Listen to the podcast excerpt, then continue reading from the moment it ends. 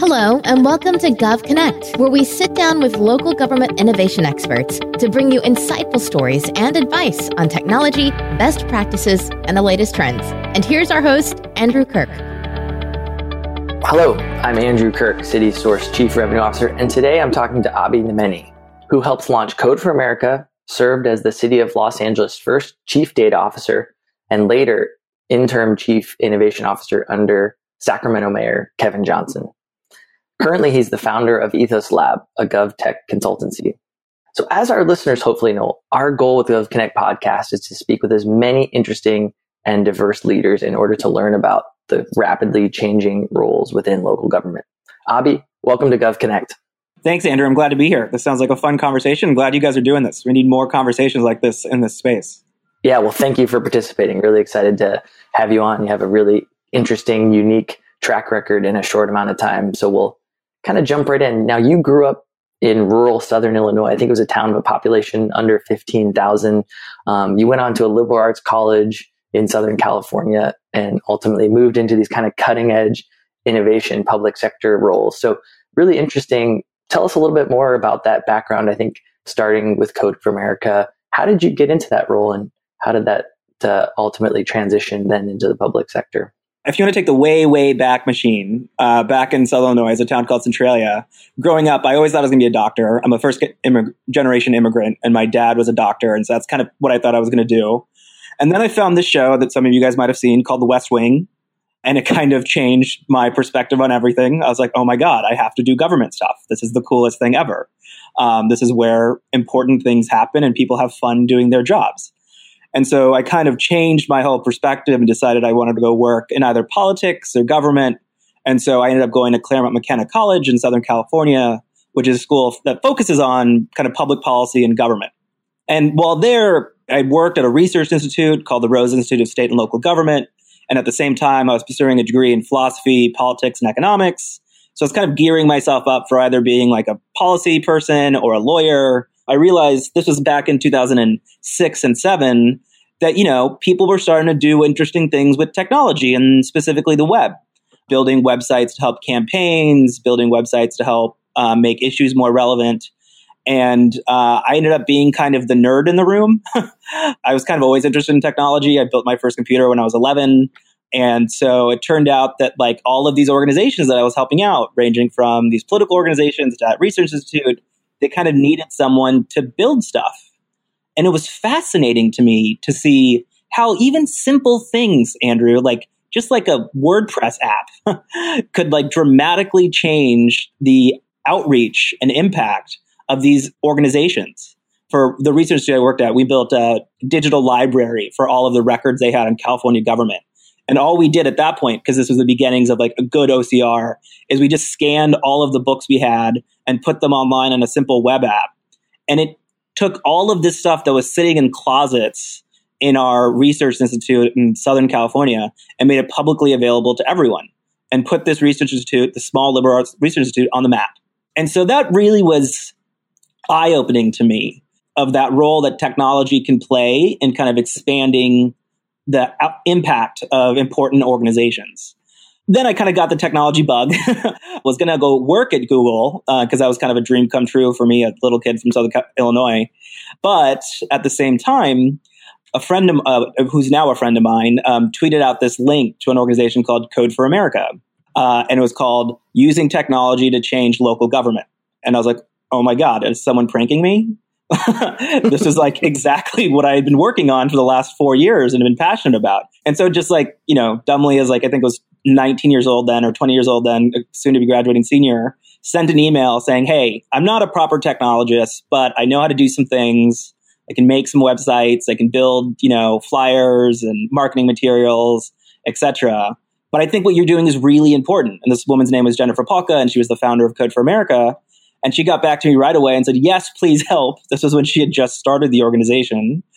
And one thing led to another. I ended up turning down my Google job, stayed at Code for America for four years as full time staff, took on a bunch of different roles. And during that same time, we saw this explosion of what you could call civic or government innovation happening in cities across the country. So I really just got swept up into this fantastic movement or industry of things happening. That's incredible. I love that Gov for America in your mind could have actually just been a punked episode. You didn't know in the initial beginning there whether this was real because it was so well written for your specific skill set there coming out of undergrad. Andrew, at that time it was just like a website with a logo and like a sign up form. Like that's all it was. So I thought one of my friends was just like, "Oh, here, this will be funny. We'll take Abhi away from Google and just have him do this." You know, but it ended up being a real thing. So you spent a couple years there at Code for America, and then you ultimately make the transition through a, a few roles into actually working in the public sector. So, how did you make that transition? How did you become the first chief data officer at the city of LA? That's a great question. So what what we started to see at CFA, uh, that's Code for America for short, was that um, you know the the model was we'd send fellows into a city government for a year uh, to show how technology can work differently, and what that ended up becoming was kind of like an appetizer um, for these city governments, and they wanted like a main course, right? So they saw that the potential of this technology, they saw that these people could do amazing things, but then they were gone after a year, and so they were wondering, okay, so what now? Of course, they had the applications the fellows built; they could keep using those, but they wanted people like that all the time to help them out. So we ended up building kind of a a practice around helping governments figure out how to retool their organizations to be more modern and to be more technology forward. And a big piece of that was recommending to cities that they hire chief information officers, chief technology officers, chief data officers, and then staff to support those roles. So they actually did have modern technology organizations to address modern policy and administrative problems. So throughout the course of the four years I was at CFA, we ended up helping appoint roughly 40 to 50 people into those jobs across the country or creating those jobs that needed to be filled. And just one flag I should mention anyone listening to this is there's still a lot of cities across the country, even more now than then, that are looking for people in those jobs. So people, if they're interested in working in the public sector, should always go looking around for cities. Some that you may not expect are looking to hire talented people into their organizations. So one of the cities that I helped out with more directly than not was the city of Los Angeles.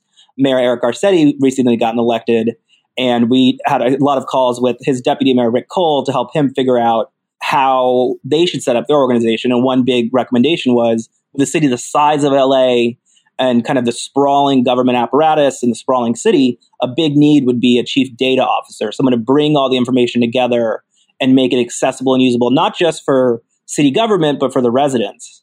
And so they were kind enough to offer me that job. Um, I initially declined because I was still at Code for America.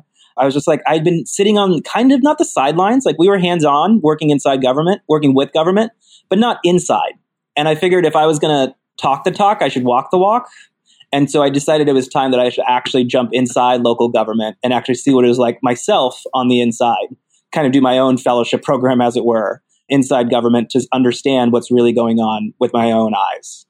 Awesome. So you have city of LA, you go up to city of Sacramento, clearly two large, significantly important cities in California and throughout the United States.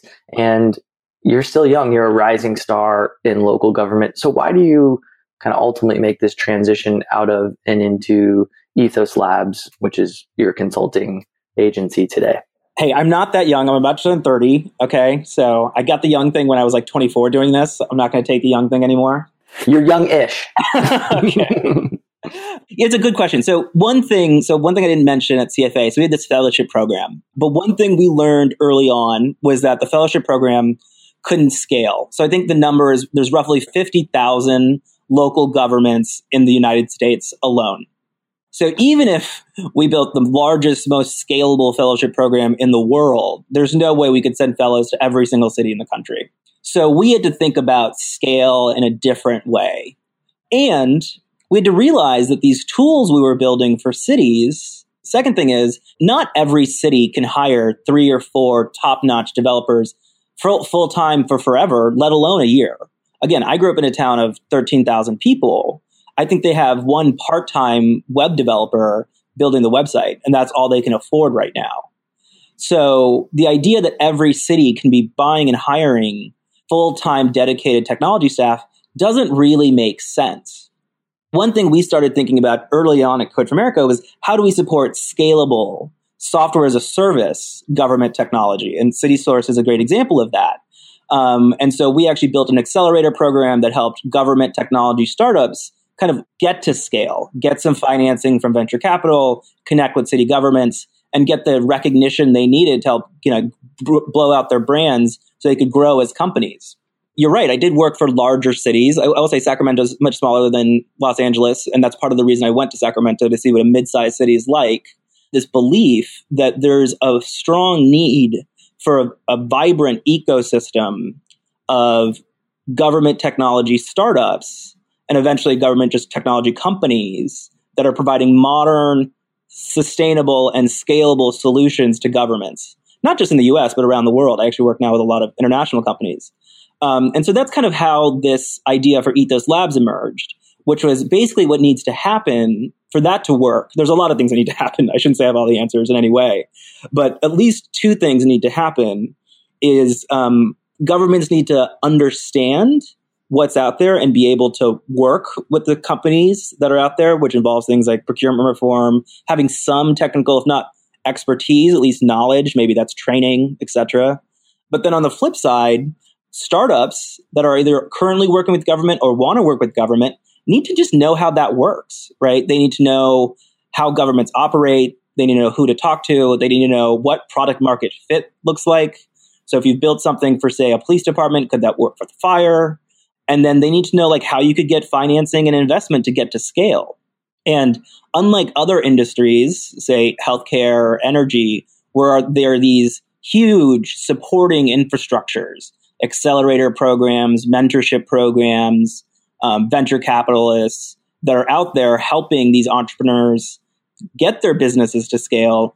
GovTech, we don't really have that yet. I mean, my friend Ron Bouganim runs a GovTech fund, but that's the only specifically government focused um, venture capital fund out there, and he only invests in a handful of companies every couple of years.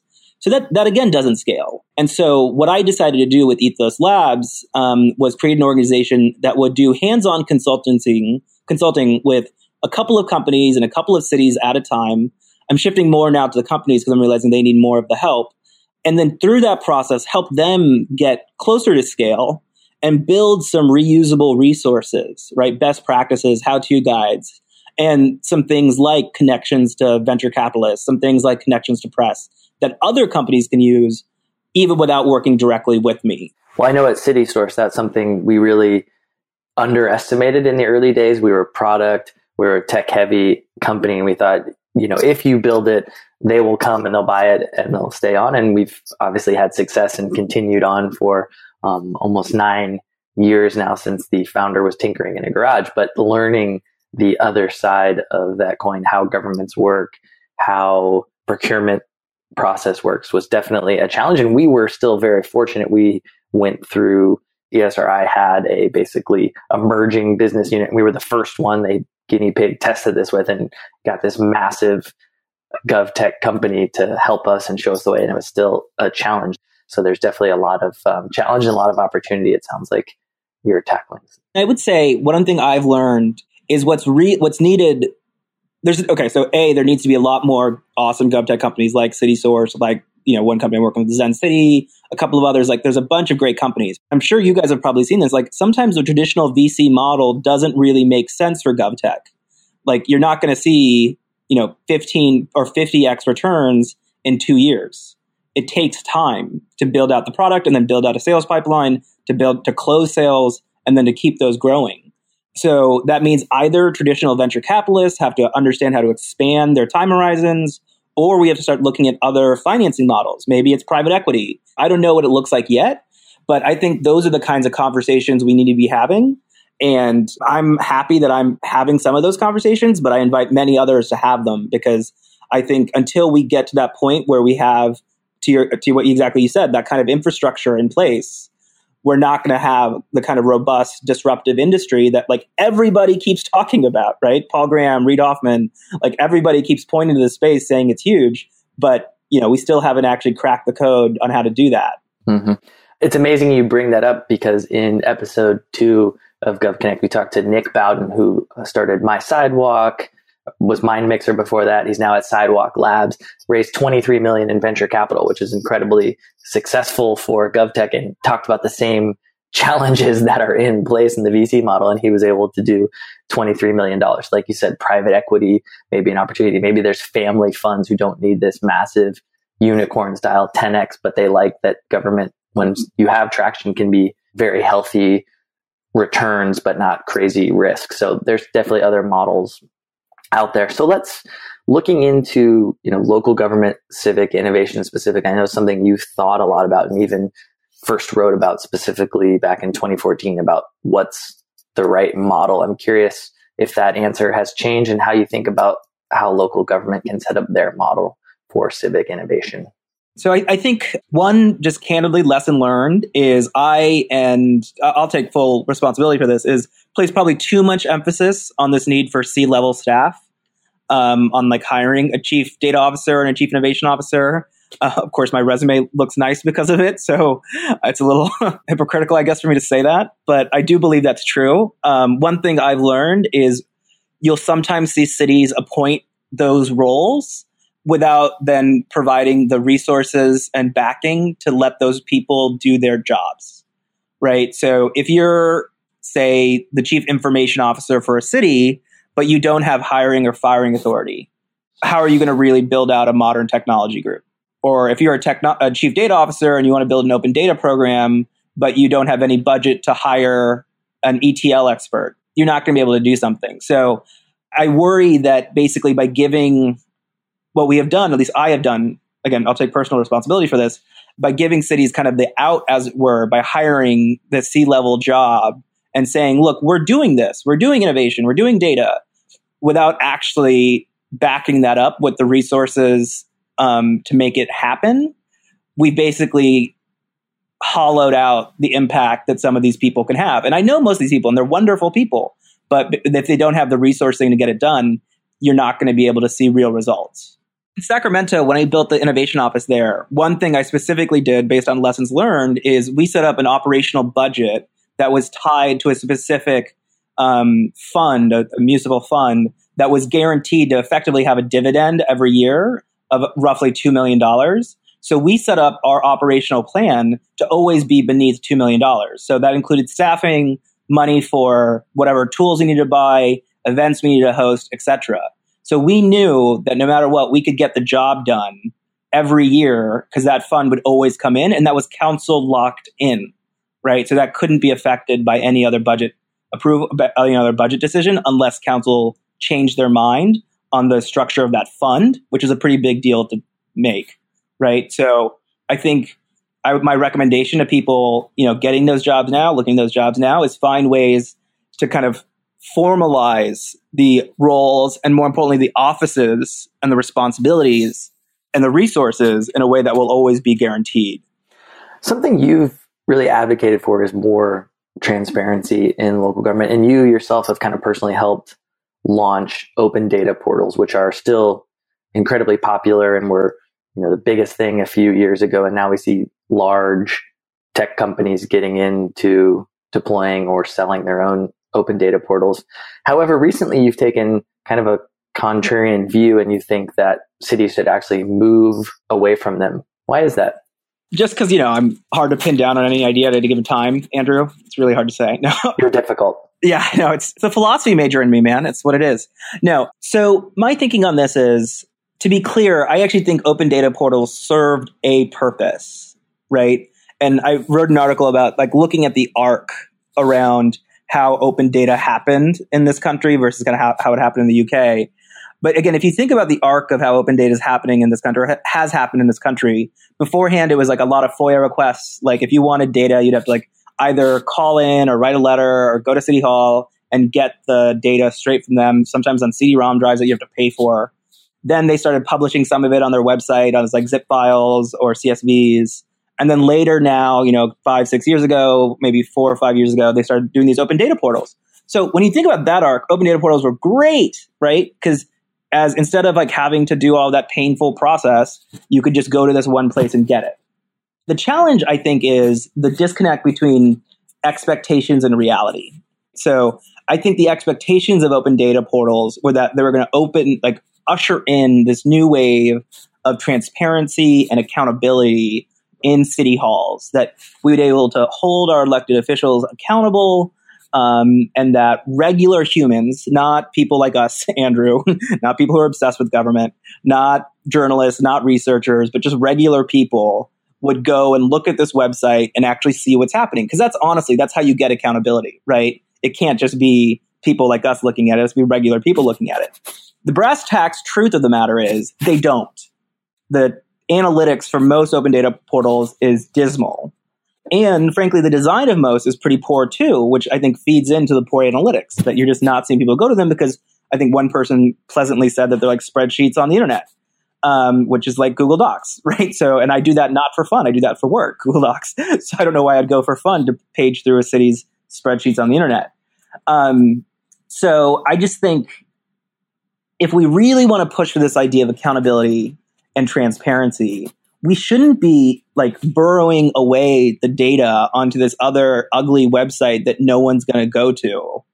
We should put it front and center, right? So in the city of Los Angeles, I think the second most popular website when I was there was um, the library's website. I think they got roughly four, five million views a month, right?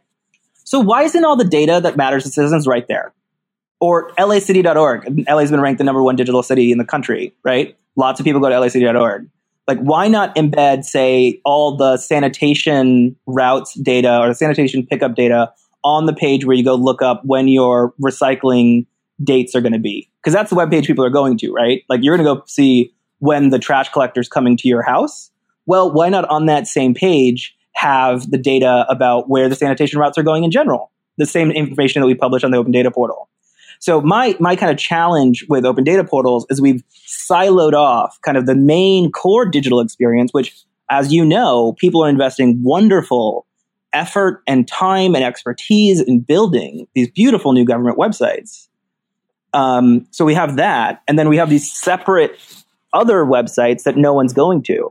So I don't know why we're not just pulling those together and creating a unified citizen experience where you can get both the information you want to know and the information you need to know at the same time. Right. So thinking about the citizen even further, let's talk a little bit about civic engagement.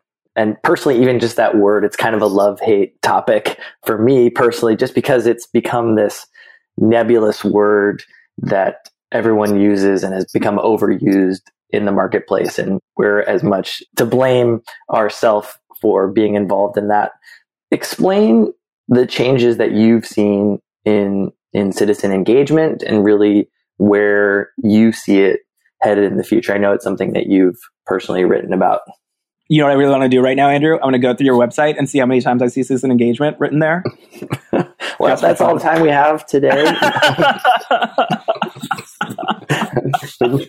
Thank you. Thanks for help. Clock is running out. Sorry there, Abhi. The big change I've seen is a shift from engagement for engagement's sake to engagement that either aligns with existing policy problems or aligns with existing what you could call consumer or citizen behavior. So instead of just saying, hey, what do you think we should do on this block? It's, hey, there's this $3 million bond to redesign this, this park. Here's three designs that we could have. Which one do you want? So it's getting much more specific and much more immediate, which I think is kind of putting what I describe as like putting skin in the game, right? Which also means, and this is where I haven't seen as many c- cities do it as I'd like, but they actually say that like the feedback we get, and I think Nick probably spoke to this too, like MindMixer, I think sometimes they had cities commit to this, but not always. But it'd be great to see cities like commit, like the feedback we get from this citizen engagement tool will actually be something we use, right? And, and you may remember the We the People app that the Obama White House put out it had a thing where if they got 50,000 petitions, the White House was um, mandated to reply. And it actually got lots of engagement. And my favorite was like, is the White House building a Death Star? Right? and, the White House actually responded to it. And that could be silly, but to me, that's like meaningful civic engagement. Like the citizens are asking something, people are actually engaging on this website, and the government's saying something back to them. So I think this idea of like governments actually committing to doing something is really the trick to it.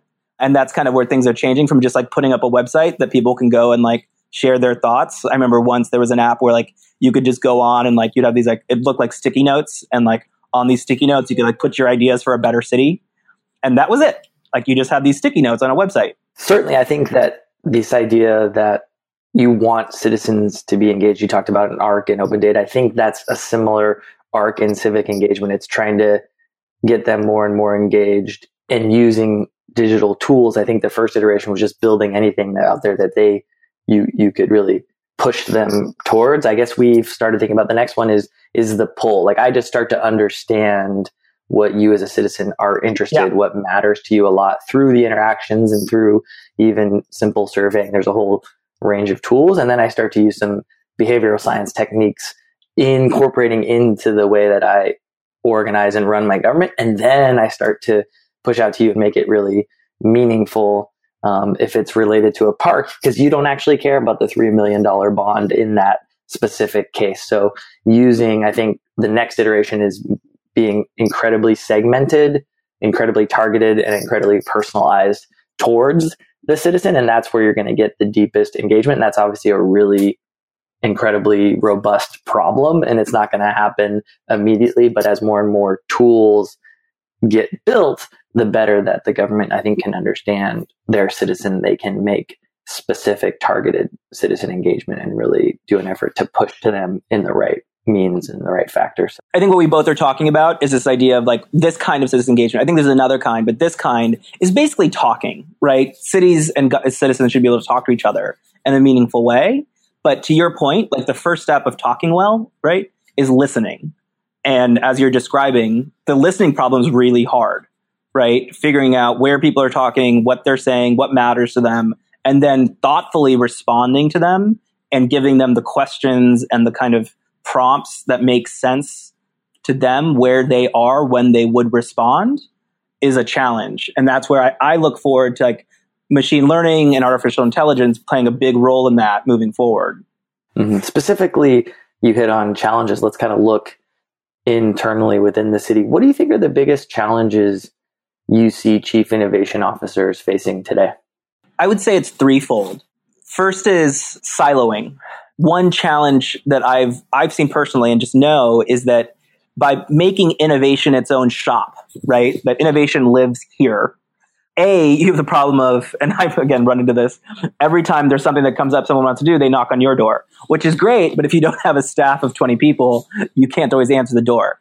So by making it its own shop, you kind of end up with a, this kind of bottleneck issue where things always get stuck going through one place. But I think more importantly and more for me intellectually problematic is that my dream, right, is that innovation seeps into every department. Um, and so, I mean, I think some efforts like, you know, in San Francisco, Joy, the CDO there is doing a, a data academy to train departments to do their own data work. Uh, I know Denver has the Peak Academy to train departments on how to do lean development. But I think until we start pushing out this idea of innovation from just one individual office into different departments, it's not going to be sustainable. And frankly, the chief innovation officers are just going to go crazy um, because there's going to be too much to do. So that's one. Two is there, I think there is still, and I'm, I have not been working in that job for a little while now, but I think there still isn't enough real communication amongst, and I, I won't just limit this to chief innovation officers, but just amongst city technology leadership. Um, there are a couple events I know on the chief data officer side. There's a municipal data network. Um, there are some events that people go to and talk, but oftentimes, like I can't tell you many times that like for me it was just so helpful to pick up the phone and be able to call someone else that I knew in another city and just be like, all right, I'm dealing with this person on contracting. What should I think about? Right. I won't tell mention specific names, but even now I just had a conversation with a current C level executive about a, a vendor and they had these questions and they're like, I just didn't know who to talk to. And I'm like, well, I worked with them a couple years back, so I'll tell you this and that and it was super helpful for them. So I do think there needs to be more communication amongst these individuals because these are new jobs, right? There aren't best practice manual. I mean, there are some being written now, but there aren't really best practice manuals that you can turn to or, you know, academic schools of thought that you can lean on. Um, the book is still being written here. And so I think that requires communication. And then finally, and I've mentioned this before, I think it's budgeting and resourcing because the way often chief innovation officers or any of these kind of new jobs are built out, they aren't usually set up within the departmental structure. So they usually sit in city managers' offices or they sit in mayor's offices that every time they need new budget, and this is getting a little technical, but for any local government nerds here, you'll understand what I'm talking about. That's a special council request or a special budget approval for that executive office, which again, as you may know, is always a political problem because people don't like giving money to the executive offices. So I think we have to solve either the organizational problem of where these roles sit or just figure out just all right, these jobs are now a department or a group that requires budgeting and it should be treated as another core line item in the budget, just like parks or libraries. You highlight some incredible challenges and some potential solutions. So it'll be interesting to see how those play out over the next couple years. Moving forward, I want to get started with what we do with every guest, and it's called our rapid three questions. So I'll give you three questions, and you'll give me, you know, a quick answer and explanation, then we'll move on to the next one. So, number one, CitySource is all about the power that local governments can have in delivering more services via the smartphone. What type of phone do you use, and what is your favorite mobile app? Uh, I use an iPhone X, and favorite mobile app is I want to say Hinge, but no, I'll say uh, Google Keep. Nice. Use that one between my wife and I for all grocery lists, kid yeah. lists. All, it's our it's our hub, so I can definitely appreciate that. Number two, what's one book you most recommend or give away to others? This is easy. Tocqueville's Democracy in America. I've given away two original copies and about ten reprints. Wonderful. And three, what's one tool, software, or even non tech hack that you're using to improve your life? Uh, GitHub pages. And what, what's the use case? So for government in particular, or just really anything, I can basically build something that's just straight JavaScript and HTML, and it's immediately online. And I'll just be candid here. In government, it's great because you don't have to go through any approval or anything like that. It's immediately online. You don't have to request server space. And you have something fun and cool you can show everyone else. And then it's really hard to say no to something once it's live and out there. That might be the greatest answer so far in terms of a software and a non tech hack of getting around approval. So, love that. Thank you. Well, that ends our episode for today. Thank you so much, Abhi, for joining. I really appreciate it. Please let our listeners know where they can find out more information and connect with you online. Well, thank you first, Andrew, for having me on today. This is fun. Um, you can find out more about Ethos Labs at ethoslabs.us. You can connect with me on Twitter at Abhi Nemani. That's A B H I N E M A N I. And then my email is just the same thing, abhinemani at gmail.com. Perfect. And uh, we'll make sure that we link those on citysource.com in our show notes. And if you want to learn more about how local governments are delivering services to their residents through a mobile app, please visit us at citysource.com. If you have any feedback on the show, I'd love to hear it. Shoot me an email personally. It's andrew at citysource.com or at Twitter at a N D R E W K K I R K at Andrew K. Kirk. We're on iTunes, Stitcher, Google Play Music, and Spotify. Please subscribe to the GovConnect podcast through your favorite podcast service and leave us a review. It really helps us spread the word that GovConnect is the podcast for local government innovation. Thanks for listening. Thanks for listening to GovConnect. Please make sure you subscribe. And don't forget, we need you to rate and review so that we can continue to bring you the best in local government innovation.